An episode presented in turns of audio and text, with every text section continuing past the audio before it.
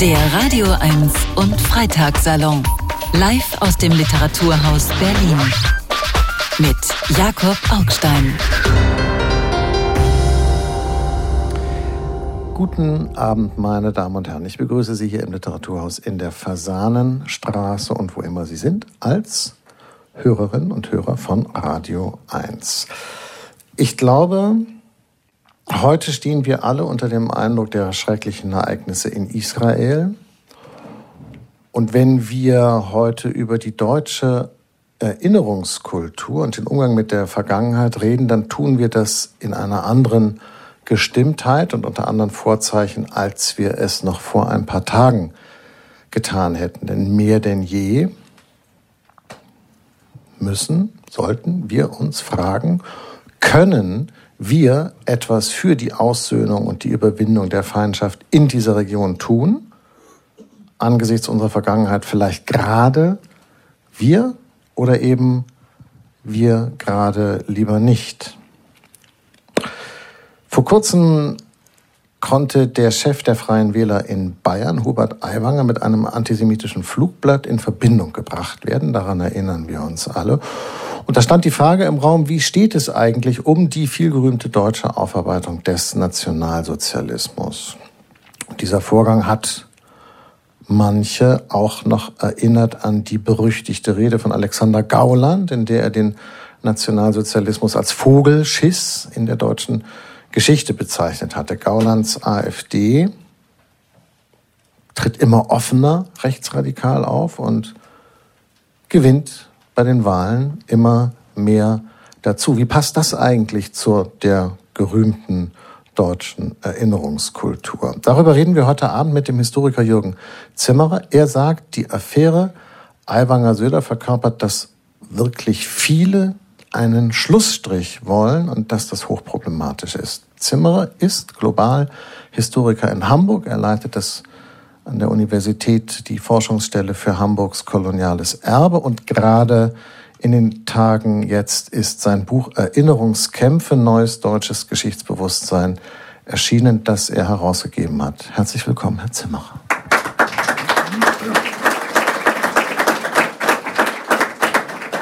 Ja, vielen Dank. Wir reden über deutsches Gedenken und werden von der israelischen Gegenwart überholt. Was hat der Angriff der Hamas auf Israel bei Ihnen ausgelöst? Ja, blankes Entsetzen. Ich meine, ich glaube, die Reaktion ist ja bei eigentlich bei sehr vielen so, dass man es zunächst nicht glauben wollte. Auch den, das Ausmaß, dass auch dieses, was mich besonders schockiert, also dieses äh, Terror im eigentlichsten Sinne, eigentlich diese performative Gewalt, also das, das Entführen, das zur Schaustellen, also maximal, wie man es vom IS äh, kennt, um äh, im, im Grunde, ich, gut, kann man spekulieren, was man erreichen wollte, auf jeden Fall äh, Missachtung jeglicher äh, Menschenrechte und jeder Beschränkungen des Krieges, also blanker Terror. Und natürlich eine Frage, die man sagt in der Debatte äh, um ähm, den berühmten Satz von Angela Merkel, die Sicherheit Israels gehört zur Staatsräson, äh, ist die Sicherheit, ist, wir hatten ja lange das Bild, dass Israel doch unangreifbar ist. Und jetzt stellt sich natürlich die Frage, äh, was, was ist, wenn, wenn so eine massive Attacke äh, möglich ist und wie geht man damit um. Aber zunächst mal einfach tiefste Erschütterung. Damals, als äh, Angela Merkel diesen Satz gesagt hat, wurde der ja sehr zwiespältig aufgenommen. Selbst Leute, die den Geist, äh, aus dem dieser Satz gesprochen wurde, begrüßen und unterstützen, haben gesagt, na ja, die Israelis sind eigentlich immer besser gefahren, wenn sie sich selber verteidigen. Die verlassen sich lieber nicht auf die, die, die Deutschen nun ausgerechnet. Ähm, was bedeutete eigentlich dieser Satz? Was, wie, wie, wie haben Sie ihn damals interpretiert? Und eben tatsächlich zweite Frage, was bedeutet er dann heute? Naja, also ich glaube, dass der Satz äh, von, äh, von Merkel eigentlich vor allem für, für die deutsche Öffentlichkeit bestimmt war. Ich meine, ob die, ob die israelische Regierung deutsche Hilfe oder Garantie will oder nicht, das kann sie ja selbst entscheiden.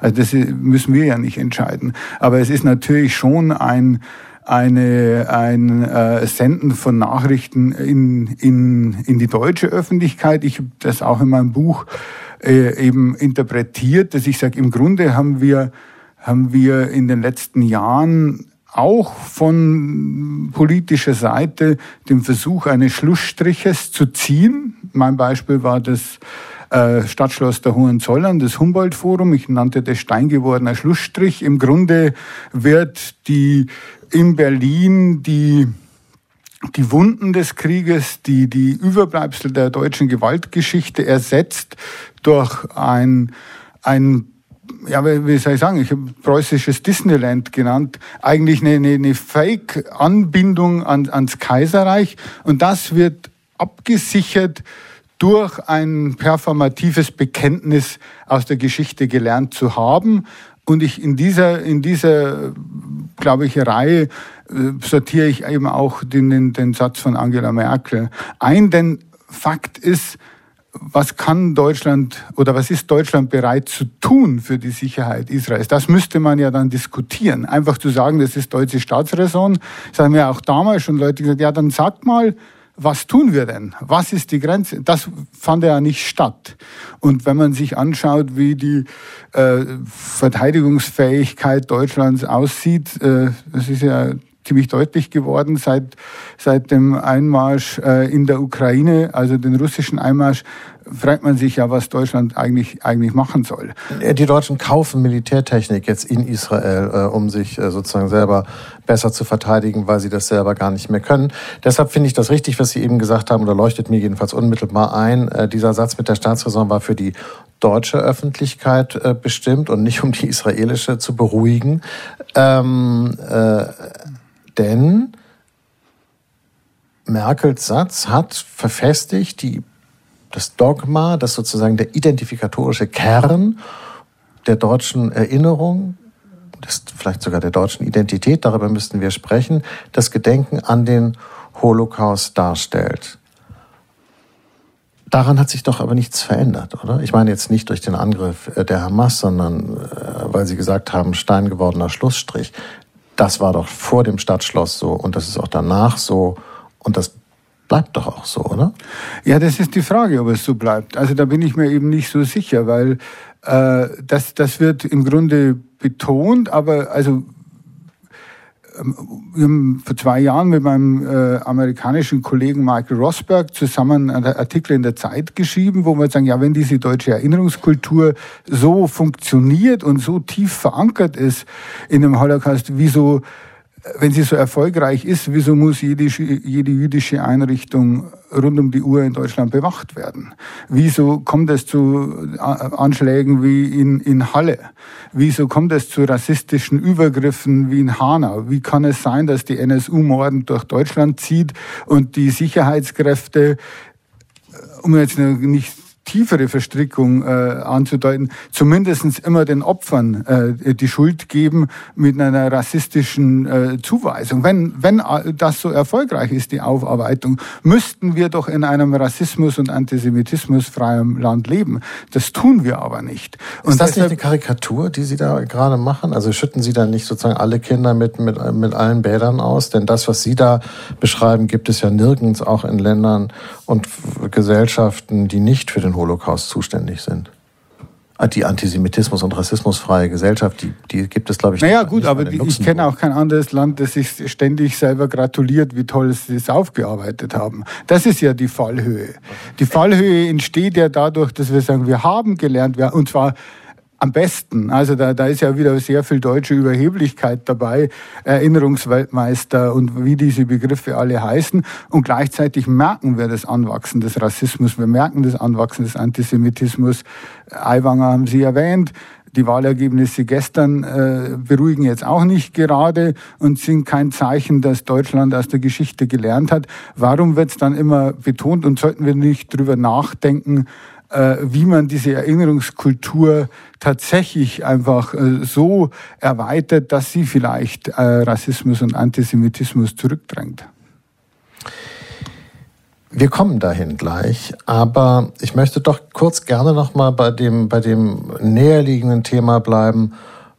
Was, was würde das denn bedeuten, Ihrer Meinung nach, Ihrer Einschätzung nach, ein, ein, ein angemessenes, sozusagen, äh, äh, um das schwierige Wort jetzt zu benutzen, erfolgreiches Gedenken an den Holocaust zu verknüpfen mit der praktischen Politik heute im Nahen Osten? Oder kann man das eigentlich gar nicht, weil das sozusagen nicht die Aufgabe dieses Gedenkens an den Holocaust ist, Lehren parat zu halten für die praktische Politik?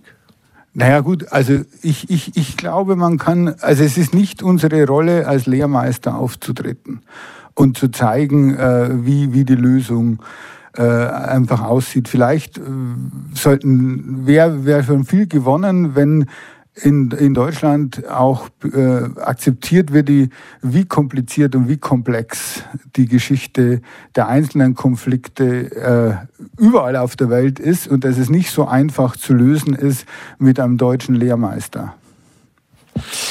Naja, ich frage Sie das deshalb, weil wenn ich mich zum Beispiel erinnere an das Migrationsjahr 2015, da haben konservative Beobachter, gerade im Ausland, also äh, äh, aber auch, auch, äh, auch in Deutschland. Im Ausland fällt mir George Weidenfeld ein, der Verleger im, im Inland, der Historiker Heinrich August Winkler. Die, die Deutschen oder, oder die deutschen Medien, die deutsche Öffentlichkeit irgendwie so ein bisschen spöttisch kritisiert für die Haltung in der Flüchtlingspolitik im Jahr 2015. Und da war der Tenor dieser Kritik war, wenn ich mal Weidenfeld zitieren darf, als könnte man damit die Schuld der Großeltern wieder tilgen, Hitler ausmerzen, indem die Deutschen endlich die Guten sind. Und das ist Ignoranz, sagte Weidenfeld. Und Winkler sagte, zur deutschen Verantwortung gehört, dass wir uns von der moralischen Selbstüberschätzung verabschieden, die vor allem sich besonders fortschrittlich dünkende Deutsche aller Welt vor Augen geführt haben. Ja, der Glaube, wir seien berufen, gegebenenfalls auch im Alleingang weltweit das Gute zu verwirklichen, ist ein Irrglaube.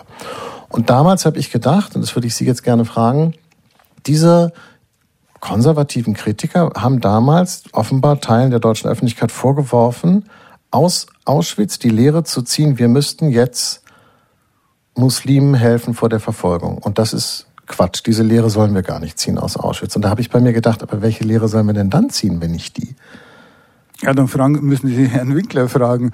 Also ich wundere mich auch, aber Herr Winkler hat sich ja auch zur Türkei äh, und seine die Kompatibilität der Türkei zu Europa geäußert in einer Art und Weise, wo ich mir denke, naja, wenn ich Spezialist für deutsche Geschichte bin, sollte ich vielleicht bei der deutschen Geschichte bleiben und nicht über, über türkische äh, Geschichte sprechen. Also ich meine, ich persönlich denke, dass 2015 eine Sternenstunde der deutschen Politik war und äh, des Lernens aus der Geschichte dass das dann nicht umgesetzt werden konnte oder auf Dauer nicht durchgesetzt werden konnte, steht jetzt auf einem anderen Blatt.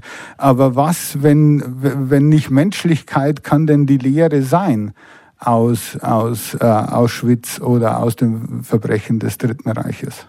Wie ist es eigentlich mit der Instrumentalisierung von Geschichte? Das ist ja ein Begriff, der, der häufig auftaucht. Instrumentalisierung von Auschwitz jetzt in alle denkbaren Richtungen. Äh, was löst das bei Ihnen aus? Finden Sie das vernünftig? Soll man Geschichte instrumentalisieren? Ist die Kritik richtig oder falsch? Ist der Begriff unsinnig? Naja, also im, im, im wenn ich so frei bin, er ist unsinnig. Weil Geschichte, wenn, also was ist Geschichte? Ist die Geschichtswissenschaft und das ist die Erforschung von Geschichte. In dem Moment, wo die im öffentlichen Raum aufgegriffen wird, das soll sie ja auch, weil deshalb leistet sich ja der Staat oder die, die, die Gemeinschaft ja auch Historiker und Historikerinnen, kann man sagen, das ist eine Instrumentalisierung. Es gibt ja keinen nicht instrumentalisierten Umgang mit Geschichte in dem Moment, wo er in Debatten, äh, wo sie in Debatten verwendet wird. Ja, äh, finde ich auch trotzdem interessant, nicht, dass das gerade bei Auschwitz immer äh, äh, die Leute sich gegenseitig, vor, gegenseitig vorwerfen, sie würden den Holocaust instrumentalisieren. Wo ich mich dann frage, aber in der Tat jedes äh, äh, wenn der Holocaust irgendeine Lehre für die Gegenwart bereithält, dann wird er bereits instrumentalisiert. Nicht instrumentalisiert wäre er ja nur, wenn man rein sakral äh, quasi religiös sozusagen sich damit beschäftigt, aber es völlig rausnimmt aus dem gegenwärtigen Kontext. Also Instrumentalisierung ist eigentlich etwas Gutes. Ja, vielleicht, also ich, ich, bin, ich bin da ganz ihrer, ihrer Meinung. Wir haben natürlich auch die Sakralisierung, das ist auch völlig in Ordnung. Äh, nur nur in, in, in der Debatte ist es, ist es quasi, müssen wir über, auch über Lehren diskutieren können. Und ich glaube, was das Problem, das wir haben, ist jetzt aus meiner, meiner, meiner Sicht, dass äh, die, die äh, langen Merkel-Jahre eigentlich ja zu einer Entpolitisierung des Politischen geführt haben. Es ist ja alles alternativlos. Und ich glaube, das Problem ist, auch mit diesen Lehren aus der Geschichte, wir müssen darüber diskutieren, was unsere Position zu verschiedenen Konflikten auf der Welt ist und was wir bereit sind, ernst ernsthaft dafür dann, dann zu tun. Und es ist eigentlich eben auch diese, dieses märkische Entpolitisieren, ja nicht diskutieren. Und das ist wahrscheinlich auch eine, einfach eine, das Erbe Merkels, das uns am längsten eigentlich wahrscheinlich verfolgen, verfolgen wird, dass wir jede Art von Meinungsverschiedenheit und jede Art von Auseinandersetzung eigentlich als Problem ansehen. Dabei lebt die Demokratie doch eigentlich von der Auseinandersetzung. Da könnten Sie jetzt ruhig klatschen, wenn Sie wollen. Ich will das nicht unterbinden. Also so, so ist es nicht. Ähm, ähm, ja, aber das klingt jetzt so, als würde in, in, in als, als, als, als läge ein äh, diskussionsdebattenfauler Mehltau über dem Land. Das kann ich nun gerade bei dem Thema, weswegen wir hier heute Abend sitzen, überhaupt nicht beobachten. Denn da wird ja gerade jetzt in der Gegenwart sehr, sehr heftig gestritten. Und zwar egal, ob es jetzt um den Postkolonialismus geht, also die Themen, mit denen Sie sich ja sehr beschäftigen. Wie gehen wir eigentlich mit dem kolonialen Erbe äh, äh, um und aber auch was Ostdeutschland angeht, wo wir äh, äh, die Debatten um, um, um diese beiden berühmten Sachbücher von Frau Heuer und Herrn Oschmann äh, hatten äh, in der ersten Jahreshälfte. Also an Streit mangelt es ehrlich gesagt nicht, oder? Ja, ja gut, aber die Tendenz ist, also ich gebe Ihnen jetzt ein Beispiel aus, aus dem kolonialen Bereich, der DDR-Bereich, da kenne ich mich äh, zu wenig aus. Da bin ich auch nur Zeitungsleser und, und äh, äh, interessierter Leser, aber also Deutschland verhandelt seit 2015 mit Namibia über den Genozid an den Herero und Nama und über Reparationszahlungen. Und 2016 oder 2017 äh, gibt es ein sehr denkwürdiges Ereignis in Windhoek, nämlich äh, NAMA-Vertreter treffen sich mit dem deutschen Chefunterhändler Ruprecht Polenz und äh, in der Debatte äh, so sagen das Augenzeugen, fordern die dann, warum kriegen wir keine Reparationen? Ihr habt es doch für den Holocaust auch gemacht. Das ist der deutsche Chefunterhändler für die Täter sozusagen. Und dann belehrt äh, Polenz die anwesenden Nama, ja, sie müssten sich schon äh, äh im Grunde ähm, Sie müssten einfach verstehen, der Holocaust war etwas völlig anderes und äh, deshalb dürften sie das Leid ihrer Vorfahren überhaupt nicht in Beziehung setzen. Und deshalb gäbe es auch keine Pflicht, jetzt da Reparationen zu zahlen. Und wenn man sich diese kommunikative Situation anschaut, dann muss man sagen, wie kann ein offizieller Vertreter der Täter sozusagen eigentlich die Nachkommen der Opfer in dieser Art und Weise belehren? Und wie kann er, das würde ich jetzt sagen, den Holocaust missbrauchen, um seinen Auftrag möglichst keine Reparationen zu zahlen, eigentlich, eigentlich durchzusetzen. Aber da haben wir eben den Bereich, dass man, dass man das dann benutzt und über den Holocaust, da kann man dann nicht mehr diskutieren.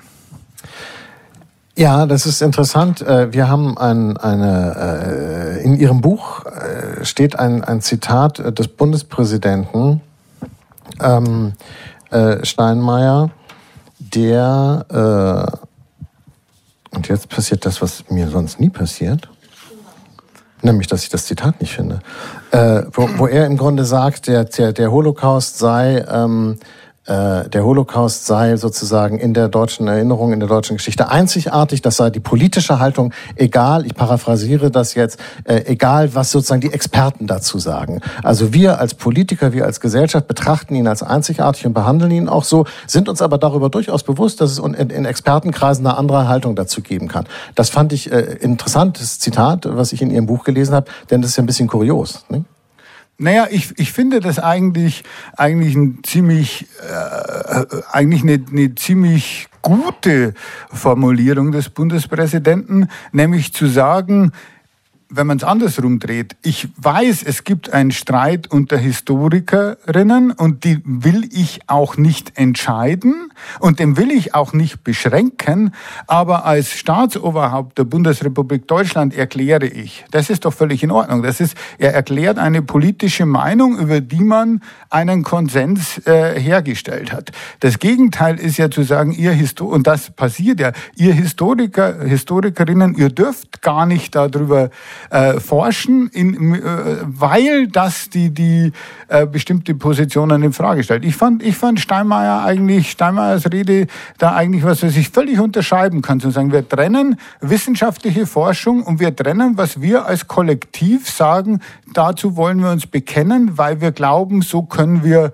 äh, die Geschichte, wie auch ja. immer, damit umgehen. Moment, da muss man das Zitat eben doch genau sagen. Hier steht, die Erinnerung an den Zivilisationsbruch der Shoah ist und bleibt einzigartig in unserem nationalen Gedächtnis. Und um dieses Schlüsselwort einzigartig geht es ja. Und deshalb fällt es mir sozusagen ein in Verbindung mit der Geschichte, die Sie eben erzählt haben, die sich in Namibia zugetragen hat. Dort hat ja dann der deutsche Vertreter gesagt, ja gut, ihr verweist zwar auf den Holocaust, aber ehrlich gesagt, der ist halt einzigartig und ihr seid nicht einzigartig. Ja, aber der Holocaust ist, und Steinmeier sagt, das Gedächtnis an den Holocaust ist einzigartig. Aber offenbar das ist ja ein Riesen, das ist schon, das ist, das ist ein Unterschied. Das eine ist, glaube ich, etwas, also ich kann damit, ich kann damit leben, dass man sagt, wir, wir erkennen das an, genauso wie ich äh, auch äh, sage, ich habe auch kein Problem mit, äh, wie manche unterstellen, ich finde die Solidarität mit Israel richtig. Ja, es, zu sagen, aber das historische Ereignis ist singulär und deshalb äh, zwingend bestimmte politische Schlussfolgerungen. Das finde ich einfach schwieriger, weil es eine Debatte über diese Schlussfolgerungen unter, unterbindet. Oder ist das, was Sie meinen, wäre sozusagen, ist, ist es so, dass, dass Sie finden, dass Steinmeier deshalb recht hat, habe ich Sie richtig verstanden, weil Sie auch der Auffassung sind, dass eine solche Gesellschaft wie die unsere einen quasi allgemein abgemachten Erinnerungskanon braucht? Ist das gut, wenn wir einen Kanon haben, der quasi so kodifiziert ist, kanonisiert ist?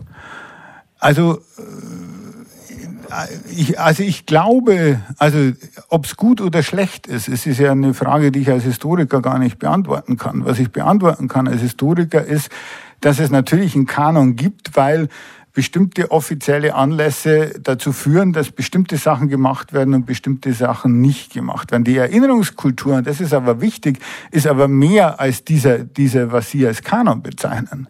Ja, die Erinnerungskultur ist ja die Summe aller aller äh, Äußerungen, Meinungen äh, und Artikulationen zur Geschichte, die in der Gesellschaft äh, stehen. Was ich der Meinung bin, dass in diese Kanonisierung oder in diesen offiziellen Kanon glaub, auch andere Geschichten mit aufgenommen werden sollten, weil das ist der Ansatz des Buches. Erstens mal gibt es sehr viel mehr Debatten, es gibt sehr viel mehr Diskussionen und ich glaube, das ist auch die Möglichkeit, die Erinnerungskultur tatsächlich äh, einfach zu, zu modernisieren und wegzubringen aus einem, was ich nenne, aus eigentlich aus einer, einer völkischen äh, Grundierung, die sie nach wie vor hat.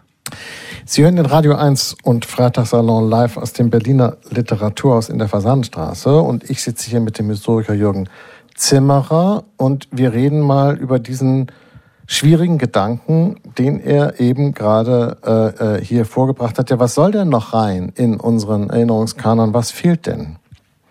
Ist eine Frage an mich? Ja, wann? Also, äh, ja, also was fehlt? Was soll denn rein? Also man kann sich ja anschauen, was was was fehlt. Also zum Beispiel also hat es sehr lange gedauert, äh, bis äh, ich glaube vor zwei Jahren zum ersten Mal der Vernichtungskrieg, äh, der deutsche Vernichtungskrieg mit 27 Millionen Toten durch einen Bundespräsidenten Steinmeier eben anerkannt wurde. Wir haben Debatten über die, den Wiederaufbau der beiden Deutschlands nach 45, die sogenannte Gastarbeitergeschichte äh, spielt ein Schattendasein eigentlich in den offiziellen Geschichten. Das sind aber die Menschen, Millionen von Menschen, die dieses Deutschland tatsächlich aufgebaut haben und die jetzt im Grunde dann aus der offiziellen Geschichte äh, an die Seite gedrängt wurden, nicht ignoriert werden, aber an die Seite gedrängt äh, wurden. Wir haben äh, ein Viertel aller Deutschen haben eine, eine, eine Biografie, die darauf deutet, dass ihr, sie oder ihre äh, Eltern oder Großeltern 1945 nicht in Deutschland lebten. Wo sind diese Geschichten in der offiziellen in der offiziellen Geschichte. Wir haben doch ein Gegenteil, das muss man halt auch sagen. Wir haben, weil, weil sie mit Israel begonnen haben. Ich habe heute, äh, bevor ich herging, dann noch einmal so die neuesten Reaktionen in Deutschland gesehen und ich finde, es gab sehr um es das deutlich zu sagen, abstoßende Szenen von Feiern der, äh, der, der Hamas-Attacke in Berlin. Aber dass deutsche Politiker wie Herr Lindemann damit reagieren und sagen, wir entziehen jetzt die Staatsbürgerschaft, das ist, ist ein unglaublicher Akt, wenn man denkt, dass auch die Staatsbürgerschaft und dass die Möglichkeit, sie nicht entziehen zu können, eine Lehre aus, aus, aus aus der deutschen Geschichte ist, weil man 1933 so um 34 folgende so vielen Deutschen die Staatsbürgerschaft entzogen hat, dann muss man, das äh, hängt ja damit äh, zusammen, dass wir immer noch äh, so tun, als gäbe es eine Kerngruppe der richtigen Deutschen, die hier aufgebaut haben und die anderen, das sind mittlerweile 25 Prozent, äh, die gehören nicht wirklich dazu und das hängt zusammen. Wenn wir eine Erinnerungskultur hätten, die nicht, überhaupt nicht den Holocaust dezentriert, ich glaube, jeder Historiker, jede Historikerin muss sich, das ist der Fluchtpunkt, den man in der deutschen äh, Geschichte erklären muss, wenn man bis 33 arbeitet. Und wenn man für die Zeitgeschichte arbeitet, dann muss man sich äh, erklären, welche Lehren daraus gezogen wurden und wurden sie gezogen. Aber wenn man das erweitert, dann käme man doch nicht auf solche absurden Forderungen. Man, man kann die verurteilen, diese Äußerungen, aber man kann nicht sofort sagen, Staatsbürgerschaft entziehen, ziehen und quasi ja, das, äh, das völkische Deutschland wiederherstellen. Aber vielleicht kann man dann auch den AfD-Leuten auch die Staatsbürgerschaft entziehen und überhaupt allen die Sachen sagen, die einem nicht gefallen. Und dann gibt es so eine Kerngruppe, die übrig bleibt und die. Nein, das war jetzt blöd. Ähm, äh, äh, äh wie ändert sich denn aber das Gedenken, äh, wenn 25 Prozent der Leute den identifikatorischen Kernbestand dieses Gedenkens ehrlich gesagt naturgemäß vielleicht ganz anders sehen, also jetzt nicht inhaltlich anders sehen und auch nicht moralisch anders bewerten, aber ein anderes emotionales Gefühl dazu haben, weil sie sich persönlich, familiär damit nicht verknüpft fühlen. Was macht denn das dann mit diesem Gedenken? Naja, aber also das ist ja ein Problem, sagen wir mal so, oder eine Entwicklung, die man generell hat, dass, dass dieser, dieser persönliche Bezug, natürlich, äh, wenn man mit, mit Leuten aus der Gedenkstättenarbeit etc. spricht, sagen, artikulieren die das ja auch. Dass man sagen, also erstens, weil dieses, wir haben Zeitzeugen, die berichten, wie sie verfolgt wurden, kommt an, an also das kommt an, an, an sein Ende und eben auch dieses in der dritten oder vierten Generation quasi sozusagen persönlich. Ich glaube deshalb, dass es einfach sinnvoller wäre zu sagen, diese Bundesrepublik von mir aus auch die DDR und dann das geeinte Deutschland, haben sich als Konsequenz aus dieser moralischen Katastrophe darauf geeinigt, wirklich Menschenrechte in den Vordergrund zu stellen und das, äh, darauf müssen sich auch alle im, im Grunde einigen. Das ist eigentlich so ein, ein, ein, ein menschenrechtsgestützter Verfassungspatriotismus, auf den man, ein, äh, glaube ich, als Lehre sich einigen kann. Da gehören dann alle dazu. Und ich sehe auch nicht, dass Menschen mit einem, mit einem anderen biografischen Hintergrund wenig, äh, äh weniger erschüttert sind äh, von, von den Verfolgungen äh, oder das berichten auch Leute aus den Gedenkstätten, wenn, wenn die in KZ-Gedenkstätten Neuengamme in Hamburg oder so durchgehen, dann sind die genauso erschüttert. Ich glaube, das Problem taucht dann auf, wenn sie merken, dass sie aber als Lehre aus dieser Geschichte trotzdem Bürger zweiter Klasse sind in diesem Land. Dann setzt natürlich ein Entfremdungsprozess ein, wo sie sagen, ja, wie stimmt denn das alles? Wenn, wenn, wenn ich hier lehr, lerne, es wird nicht diskriminiert und bin aber selber Diskriminierung ausgesetzt. Sie haben in einem Interview mal gesagt, Erinnerung ist kein Nullsummenspiel. Wenn ich äh, des Kolonialismus 30 Prozent mehr gedenke, bleiben deshalb nicht 30 Prozent weniger für den Holocaust übrig. Und in dem, was Sie jetzt gerade gesagt haben, kommt das ja auch vor, dieser Gedanke, dass Erinnerung hinzukommen soll. Also wir unsere Erinnerungsbasis verbreitern sollen. Irgendwie klingt das einleuchtend, ich verstehe schon, was Sie meinen, aber ist es nicht so, dass Erinnerung de facto eben schon ein Nullsummenspiel ist, weil Schlagzeilen gibt es halt nur so und so viele und äh, Aufmerksamkeit für bestimmte Themen gibt es halt nur so und so viel. Und die Frage ist dann eben, wer steht da und was steht da im Vordergrund? Und von Geld wollen wir jetzt gar nicht reden. Naja, aber das, äh, damit unterstellen Sie ja, dass es vor allem um Schlagzeilen ginge. Das sehe ich ja gar nicht. Naja, wenn wir von Erinnerung sprechen, die in der Breite sozusagen wirksam werden soll, die wirklich eine kollektive Erinnerung ist und die eine identitätsstiftende Wirkung hat, musste ich, als ich Ihr Zitat gelesen habe, denken, irgendwie, glaube ich, ist es schon auch ein aufmerksamkeitsökonomisches Problem. Ich kann halt nicht sozusagen mit der gleichen, also um es jetzt mal direkt auf den Punkt zu bringen. Ich glaube nicht, dass man mit der gleichen emotionalen Involviertheit des Holocaust gedenken kann und äh, äh, des Völkermords an den Herero und Nama. Also ich glaube, das ist zu viel. Oder ist das von mir jetzt irgendwie blöd gedacht? Ist es, verstehen Sie, was ich ja, meine? Ja. Also ich will nur dem nachspüren sozusagen, ob das, was, ob das nicht auch einen Grund hat, dass man sozusagen ein Thema an die Spitze setzt und alles andere wird dann weniger. Oder ist das äh, einfach nur, weil wir uns so daran gewöhnt haben? Wäre das anders vorstellbar? Das finde ich, ich finde das eine interessante Frage, weil es für die Identität sozusagen unserer Öffentlichkeit, glaube ich, total wichtig ist.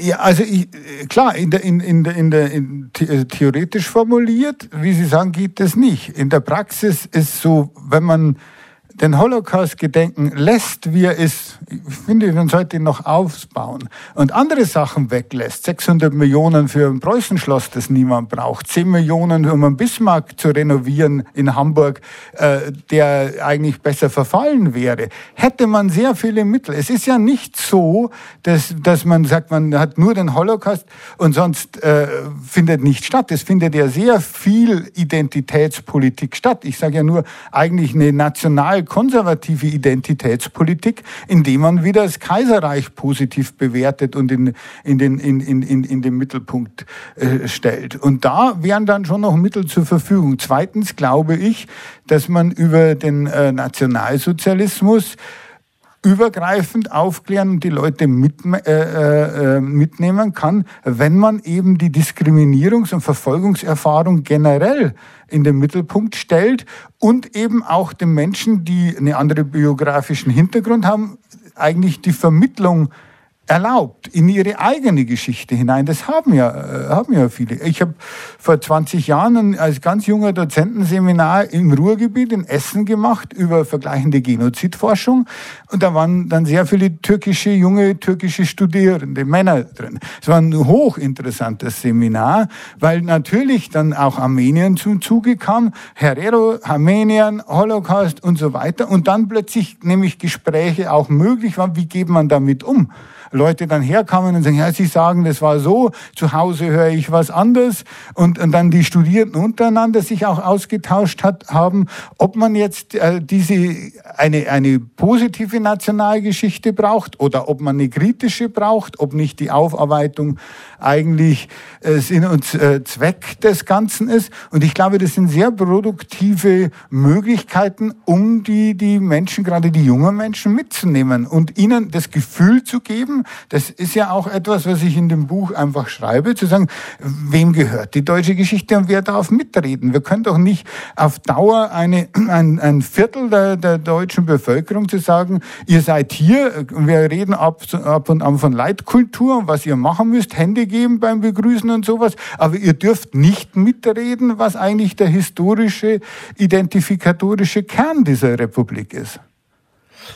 Sie haben das Stadtschloss jetzt mehrmals heute Abend erwähnt, was ich interessant finde, weil eigentlich das Stadtschloss für mich ein, ein überflüssiger Fassadenschluss ist äh, an einer nicht sehr schönen Straße in Berlin. Punkt. Ich finde es als Ort, wo irgendwas passiert, taucht es überhaupt nicht auf, weil die es offensichtlich überhaupt nicht im Griff haben. Selbst die Eröffnungsausstellung war irgendwie popelig verkauft. Und wenn Sie das mit Paris oder New York vergleichen, dann kann man nur anfangen zu weinen oder auch, auch lachen, je nachdem, äh, wie man äh, sozusagen eingestellt ist der Geschichte gegenüber. Kurz und gut, jede Beängstigung, dass durch das Stadtschloss irgendwie so ein Revival oder eine erotische Aufladung des Preußentums passiert, muss man keine Sorgen haben. Das können die gar nicht. Dafür sind die viel zu doof, die Leute, die das machen. Jedenfalls sieht es so aus. Ja, also es ist halt typisch Berlin, würde ich sagen. Ja, nicht mal, also sie können nicht mal das Preußentum re re revitalisieren. Ja ich glaube, da täuschen sie sich. Ich glaube, das ist, das ist tatsächlich der Trugschluss. Und, und, äh, zum ich meine, das kommt so, so subkutan so daher, so. Aber ja, schauen Sie sich, also ich meine, was hat man denn gemacht? Also man, man, man, man, man hat in Berlin eine große, nenne ich es mal, Wunde und ein, ein Erinnerungsort für die deutsche Gewaltgeschichte auch mit, mit äh, dem Palast der Republik. Man hat das entfernt und hat in, da hätte man alles machen können. Da hätte man es leer lassen sollen. Man hätte, äh, oder wie auch immer. Man, nein, aber man, aber man, Franz nein, Beckenbauer man, sagt, Fahrrad, hätte, hätte Fahrradkette. Das finde ich auch. Aber ist ja vorbei. Nein, es ist eben nicht vorbei sondern was man gemacht hat, ist eigentlich zu sagen, dass man da im Grunde diese Gewaltgeschichte zubaut und tatsächlich dann eben auch sagt, und wie machen wir das? Da kommt jetzt ein Humboldt-Forum rein als äh, Agora, wie es hieß, für die Kulturen der Welt, wo sich alle treffen. Das ist eigentlich eine, eine Anbindung ans Kaiserreich und Berlin als Kultur- und Wissenschaftsmetropole. Und das ist nichts anderes als das Überschreiben des Narrativs der Nation der Richter und Henker wieder durch die Dichter und Denker. Das ist der Anschluss an, an, an das 19. Jahrhundert. Und das merkt man aller Orten. Das es wird nur gut verkauft und das ist dann mit dem Denkmal für die ermordeten Juden Europas, äh, äh, das aber nicht in der zentralen Achse ist. Das ist ein bisschen verschoben. Das heißt, das kann man auch gut ignorieren, aber nur deshalb konnte das Preußenschloss meiner Meinung nach wieder aufgebaut werden. Dass da antisemitische äh, Stifter jetzt überall entdeckt werden, juckt offenbar auch niemanden. Gleichzeitig zum Dokumentarskandal, wo man völlig zu Recht schockiert war über antisemitische Kunst, hatte aber niemand sich gestört, dass bestimmte Leute offen antisemitische Menschen da die, die diese Fassadendinger äh, äh, gestiftet haben. Und das merkt man, wie sich das verschiebt. Und das besorgt mich. Und genau deshalb glaube ich, dass wir über Erinnerungskultur reden müssen. Also ich Ich nehme das sehr ernst, was Sie sagen, weil ich das wichtig und gut finde, wenn jemand sozusagen äh, äh, das Ohr auf den Gleisen hat und den Zug kommen hört, auch wenn ich ihn zum Beispiel noch nicht sehe. Äh, will Sie aber trotzdem fragen, die Bismarck-Denkmäler. Äh, Hamburg, wo ich ja nun herkomme, ein wirklich ganz besonders scheußliches Exemplar, wo ich äh, überhaupt nichts dagegen hätte, wenn man es einfach ganz abreißt. Es ist wirklich ein ein Monument wirklich der, des schlechten Geschmacks und, und, und auch, das ist auch beklemmend übrigens. Ich finde es auch ein, ein brutales äh, äh, Objekt, wirklich sehr, sehr unheimlich. Äh, bekommt auch dieser Stadt gar nicht, passt auch gar nicht zu der Stadt. Ähm, wie wird man diese Dinger wieder los? Beziehungsweise andere Frage, warum werden wir diese Dinger nicht wieder los? Oder, oder können, verpacken sie anders? Man könnte das ja auch einpacken. Man könnte Christo Redivivus einwickeln ja. und dann nicht wieder auspacken. So. Man, man, man, wollte es ja nicht einpacken. Also man hat ist ja nicht so, also ob es zur Stadt passt, ich glaube, es passt besser zur Stadt, wie sie, wie, wie, wie, wie, sie, wie, wie sie meinen. Ich bin schon so lange weg, dass ich es idealisiere, Hamburg.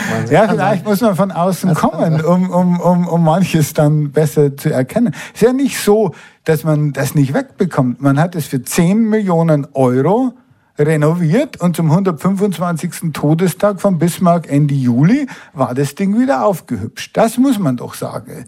Und, und, und jetzt heißt es immer, ja, wer, wer an, die, an, die, an die Denkmäler rangehen will, der will die Geschichte verändern. Die Veränderung war die Entscheidung, es wieder aufzuhübschen. Man hätte es einfach verfallen lassen sollen, weil das, da hätte man noch 50 Jahre was davon oder 70 Jahre vom Verfall, weil das der normale Lauf der Zeit ist. Stattdessen greift der Denkmalschutz ein. was macht ein Denkmalschutz? Er stabilisiert ein Denkmalensemble aus dem Kaiserreich. Da sind wir wieder beim Kaiserreich. Und das ist das Problem. Und dann gibt es natürlich äh, sehr äh, äh, einflussreiche Verteidiger von Bismarck. Ich hatte selber mit Theo Sommer vor zweieinhalb Jahren oder vor drei Jahren da eine Auseinandersetzung, äh, der ja unbedingt den Bismarck behalten wollte. Und das höre ich halt von vielen. Warum? Weil da war die Welt halt, eigentlich war sie noch in Ordnung, als man den Bismarck noch nicht kritisierte. Und was stört ihn oder störte ihn so, äh, äh, glaube ich, ist eigentlich wer sich alle dazu äußert. Da kommen jetzt, also Frauen, furchtbar, dann BIPOC, furchtbar. Alle wollen jetzt mitreden bei Bismarck. Kann doch nicht sein. Und sein Artikel gipfelt in, ich will auch morgen mal Bismarck-Hering noch mit gutem Gewissen essen können. Ja gut, äh, aber das ist das, ja, das, aber, das, das, Rückzugsgefecht eines alten weißen Mannes. Ja, aber, aber da, sind, da sind wir jetzt genau bei dem Punkt. Und da, das, ist nämlich, das ist nämlich die Kernfrage. Wer redet mit, wer wird gehört und wer entscheidet? Und da ändert sich was in Deutschland, Gott sei Dank. Und das müssen wir eben akzeptieren und aufnehmen. Sie hören den Radio 1 und Freitagssalon aus dem Literaturhaus in der Fasanenstraße mit dem Historiker Jürgen Zimmerer, mit dem wir über das Erinnern sprechen äh, und haben noch ein paar Minuten. Ist denn eigentlich, um jetzt sozusagen einmal noch mal ganz groß den Zoom zu machen, ist Erinnern immer gut und ist Vergessen immer schlecht?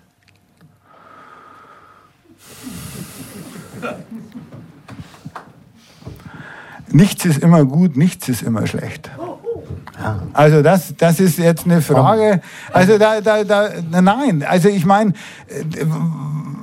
was Sie vielleicht meinen, weiß ich ja nicht. Könnte ja sein, äh, ob ob es nicht auch gut wäre, etwas zu vergessen. Ja, es kommt darauf an, was man vergisst. Also ich finde, den Holocaust sollte man nicht vergessen. Da sind wir uns einig. Aber ich finde es interessant, dass die Begriffe Amnestie und Amnesie irgendwie äh, zumindest äh, äh, sprachlich zusammenhängen. Und manchmal, wenn man sich in der Welt so umguckt, hat man das Gefühl, äh, je mehr sich ein Volk erinnert, desto gefährlicher ist es für sich und für andere. Vielleicht gilt das nicht für die Deutschen, weil die Deutschen ihr, ihr Maß an Gefahr, Gefährlichkeit schon abgearbeitet haben. Aber sonst, ehrlich gesagt. Wer denn zum Beispiel?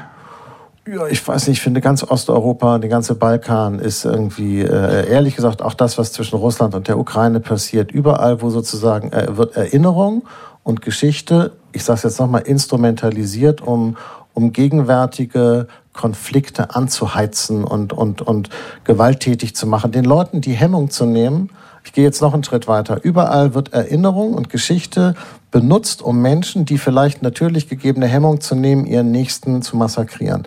Deshalb weiß ich gar nicht, ich meine, das ist jetzt ein bisschen vielleicht ja, ein bisschen naiv, was ich jetzt gerade sage, aber also das Recht auf Vergessen, Dinge vergessen und sie sozusagen in Vergessenheit geraten zu lassen, damit sie heute keinen Schaden mehr anrichten. Sie, das muss ich Ihnen nicht sagen, das war früher sozusagen, das war früher Staatsräson, dass man, dass sozusagen Dinge vergessen werden, weil man nicht den Hass perpetuieren will. Naja, aber, aber also vergessen oder erinnern ist ja eigentlich nur, also von offizieller Seite, das gesteuerte, was wird vergessen und was wird erinnert.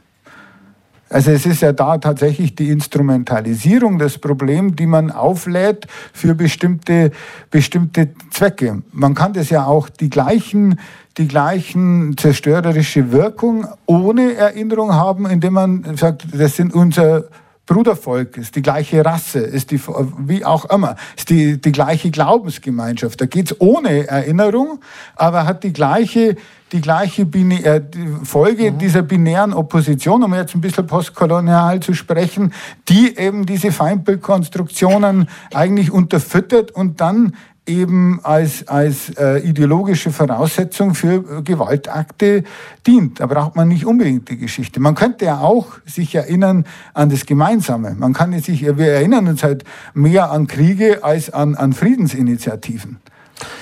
Wenn wir äh, über unser Thema sprechen und, und diesen letzten Teil sozusagen, äh, auf den habe ich mich fast, also, Entschuldigung, klingt so blöd, aber am meisten gefreut, weil das so grundsätzliche Fragen sind, über die ich immer wieder nachdenke. Braucht es eigentlich so etwas wie Identität? Ich meine immer die deutsche Identität, äh, wer sind wir? Und so. Muss das überhaupt beantwortet werden? Ja, jeder hat doch eine Identität. Und, ja, aber Sie und ich haben eine, aber, aber ist ein Volk, ist doch kein Körper, ist doch kein Individuum. Ja, das, ja aber das Problem, das Problem ist äh, doch nicht die Identität. Jede Gruppe hat eine Identität. Das Problem ist, dass man die Identität an so etwas wie Volk knüpft. Oder Volk oder Rasse. Warum ist es uns nicht gelungen? Wir sind ungefähr gleich alt. Es ist das große Versagen unserer Generation, eine wirklich europäische Identität aufzubauen. Warum haben wir das irgendwie? Ich habe dafür getan, was ich konnte. Ich habe getan, was ich konnte. Wirklich, wirklich ich habe wirklich dafür getan, was ich konnte. Ich glaube, bin aber Ihrer Meinung. Ich will das jetzt nicht. Äh, ja, das hat, ähm, obwohl ich das auch gar nicht so sehe. Ich würde da übrigens auch widersprechen. Das finde ich zum Beispiel einen guten Punkt, den Sie da gerade machen. Denn ich würde sagen, für das ist jetzt vielleicht schichtspezifisch, da bin ich jetzt vorsichtig, weiß ich jetzt nicht so. Aber für die Leute, die ich kenne und für meine Kinder gilt das definitiv nicht, was Sie da gerade sagen. Die haben eine ganz starke europäische Identität und, und kennen auch ganz viele Leute im europäischen Ausland, denen das auch so geht. Ich, offensichtlich gilt das für viele Ostdeutsche nicht, offensichtlich gilt das für viele Osteuropäer überhaupt gar nicht. Aber ehrlich gesagt, für diese westeuropäische Kern-EU weiß ich gar nicht, glaube ich schon. Also würde ich, da wäre ich jetzt ganz entspannt. Das ist für viele Franzosen, Holländer, äh, äh Deutsche, äh, Italiener auch schon. Ne? Sehen Sie das nicht so? Ja, aber, aber da ist sehr viel eben gemacht worden in den 70er und 80er Jahren. Also über diese Austauschbrücke. Ich bin ein bisschen ein bisschen ernüchtert, weil ich vor, vor Hamburg in Großbritannien lehrte. Gut, das ist natürlich. Das war also kurz im Run-up für, für die, die Brexit-Abstimmung. Und äh, wo man sagte, okay, wie konnte das passieren? Da waren auch alle jungen Leute, die sind bis heute noch, noch, noch, noch schockiert. Und dann wird, äh, kommt so eine Abstimmung. Ich glaube, wir müssten noch mehr machen für die europäische Identität und auch, was Europa ist. Nämlich, dass Europa eigentlich auch als als Lehre, da sind wir wieder Lehren aus der Geschichte, eigentlich ein Kontinent der Menschenrechte sein müsste und nicht eines Ertrinken lassen im Mittelmeer.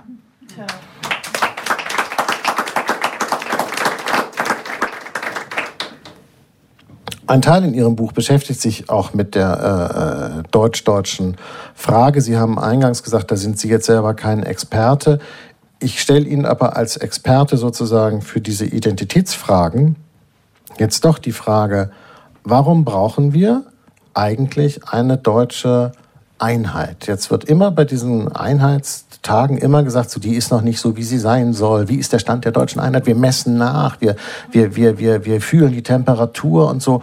Und ich denke dann immer, aber warum müssen eigentlich die Leute aus Saarlouis und Cottbus, das sind zwei Städte, in denen ich im vergangenen Jahr war, weil ich da äh, was zu tun hatte, und zwar wirklich in kurzem Abstand, fand ich beides total interessant. Aber wenn Sie mir jetzt nicht gesagt hätten, dass die in einem Land liegen, hätte ich es nicht gemerkt. Und, und das ist doch auch gar nicht so schlimm, oder? Aber es macht doch eigentlich nichts. Warum muss es da eine deutsche Einheit geben? Naja, also das ist eine schwierige, das ist eine, eine, eine, eine schwierige Frage, weil mein erster, mein erster Punkt wäre, warum wird an Tagen der deutschen Einheit eigentlich nicht auch der 25 Prozent mitgedacht, die jetzt nicht aus der DDR kamen oder aus der Bundesrepublik, sondern die von anderswoher kommen und sagen, das ist eine Einheit, dass Deutschland eigentlich, äh, äh, eigentlich wird. Warum wird das äh, auf dieses Nationale äh, konzentriert? Und ich glaube, das ist deshalb, weil wahrscheinlich, äh, wie gesagt, ich bin da aber auch nur Zeitungs- oder ich bin da nur Zeitungsleser äh, in, in der Hinsicht, einfach die Politik merkt, merkt, dass irgendwas nicht ganz so super funktioniert hat mit dieser Einheit. Und das liegt vielleicht auch daran, dass man nicht einfach äh, einen größeren Teil der Gesellschaft kein Identitätsangebot einfach machen kann. Ich glaube, das ist ein Problem und darüber muss man nachdenken. Was macht die Politik? Die beschwört es dann. Also statt nachzudenken, wie man die Probleme beseitigen kann, wird dann rhetorisch eben das Lernen aus der Geschichte oder Einheit beschworen. Aber das ist doch ein blödes Framing, wenn Sie immer gerade am Tag der deutschen Einheit im Prinzip der Einheit die Temperatur messen und dann immer sagen, oh, ist gar nicht gut, ist gar nicht gut und so, dann äh, äh ja. erzeugen Sie ja. ja. bei den Leuten auch das Gefühl, ja. da gäbe es ein Ideal, was es zu erreichen gilt. Und dann fällt man immer im Verhältnis zu dem Ideal ab. Ich würde zum Beispiel auf diese Idee von vornherein einfach verzichten und auch mit diesem Begriff so gar nicht operieren, weil dann erzeugt ich weder bei mir noch bei den anderen äh, irgendeine Enttäuschungserwartung. Oder ist das Nee, aber, aber Na, ich, ich brauche diese Einheit nicht. Das ist ein komisches Ideal. Also, wer sagt denn, dass wir ein, einig oder einheitlich, ich weiß gar nicht, was dann da das äh, äh Adjektiv wäre. Sollen wir einheitlich sein, nur weil wir alle Deutsche sind? Ja, da fragen Sie jetzt mich äh, äh ein bisschen ja, äh, die falschen. Jetzt bin ich ja auch eher von der Herkunft aus einer Region, die für den Separatismus durchaus bekannt ist. Also deshalb habe ich auch lange überschätzt, dass irgendjemand äh, Bismarck verteidigen würde. Das konnte ich mir gar nicht vorstellen, dass man äh, also. Sie kommen gebürtig äh, woher? Äh, ich bin aus, aus Regensburg. Also, äh, und, da gibt es gar nicht so viele Bismarck-Denkmäler in Regensburg. keine, die irgendwie jetzt mir groß aufgefallen. Nein, aber, aber, aber ich, ich, ich glaube, ich würde mal sagen, äh, dass das eben dazu passt, zu dieser diese, diese, die Einheit, man könnte auch die europäische Einheit beschwören. Warum beschwört man die nationale Einheit? Warum braucht man einen Einheitstag? Warum braucht man, also der 3. Oktober, ein Tag vorher, 2. Oktober, wäre ein super Gedenktag für den Genozid an den, Genozid an den Herero Nama. Da ist nämlich der Genozidbefehl, ist vom 2. Oktober. Am 3. Oktober es wurde der, der umgesetzt. Also darüber könnte man nachdenken. Und jetzt komme ich zu meinem Ausgangspunkt zurück mit Merkel. Ich glaube, man müsste darüber diskutieren. Und es diskutiert aber kaum jemand ganz offen drüber. Stattdessen wird, wird diese Einheit beschworen, weil ich glaube, dass die Politik auch merkt, dass eigentlich die Gesellschaft auseinanderfällt. Die fällt auseinander, weil der Neoliberalismus und die Bedingungen, unter denen die Einheit vollzogen wurde, einfach diese Gesellschaft spalten. Und man reagiert damit A mit Sündenbockzuweisungen auf, auf, auf Geflüchtete, Asylsuchende oder Menschen mit Migrationshintergrund und mit, mit, mit nationaler Rhetorik, statt die äh, die Ursachen anzugehen. Aber in dem Maße, da würde ich jetzt gerne sozusagen, was gar nicht sonst meine Art ist, äh, auf der positiven Note enden. In dem Maße, in dem Menschen mit dem sogenannten Migrationshintergrund in die Öffentlichkeit treten. Und das tun sie jetzt ja viel, mhm. viel stärker und viel, viel schneller, als das in meiner Jugend oder jüngeren äh, Erwachsenenzeit der Fall war. In dem Maße ändert sich das doch sowieso, oder nicht? Ist das nicht so eine Frage der Zeit? Löst sich das Problem nicht von... Genau, das ändert sich und deshalb haben wir auch diese Rollback-Versuche im Moment. Also das muss man ja sagen. Man hat ja, man hat ja Versuche, bestimmte Stimmen aus dem Diskurs auszuschließen aufgrund ihrer Biografie, weil einem natürlich die, die, die, die Message nicht passt. Das hatte ich vorhin auch gesagt. Mir passt es auch nicht, wenn Leute feiern, dass Israel überfallen wird. Das finde ich äh, abscheulich. Ja, das kann man nur verurteilen. Aber zu sagen, dass die ein Recht also dass man ihnen das Recht an der Diskursteilnahme abspricht, ist natürlich schon auch ein problematischer Punkt. Herr Zimmerer, ich danke Ihnen ganz herzlich für dieses Gespräch. Wir haben jetzt hier in der äh, äh, Fasanstraße im Literaturhaus die Möglichkeit, noch mit Ihnen ein bisschen zu sprechen und verabschieden. Aber die Hörerinnen und Hörer von Radio 1, kommen Sie einfach nächstes Mal her und reden Sie mit, wenn Sie das möchten. Danke und tschüss.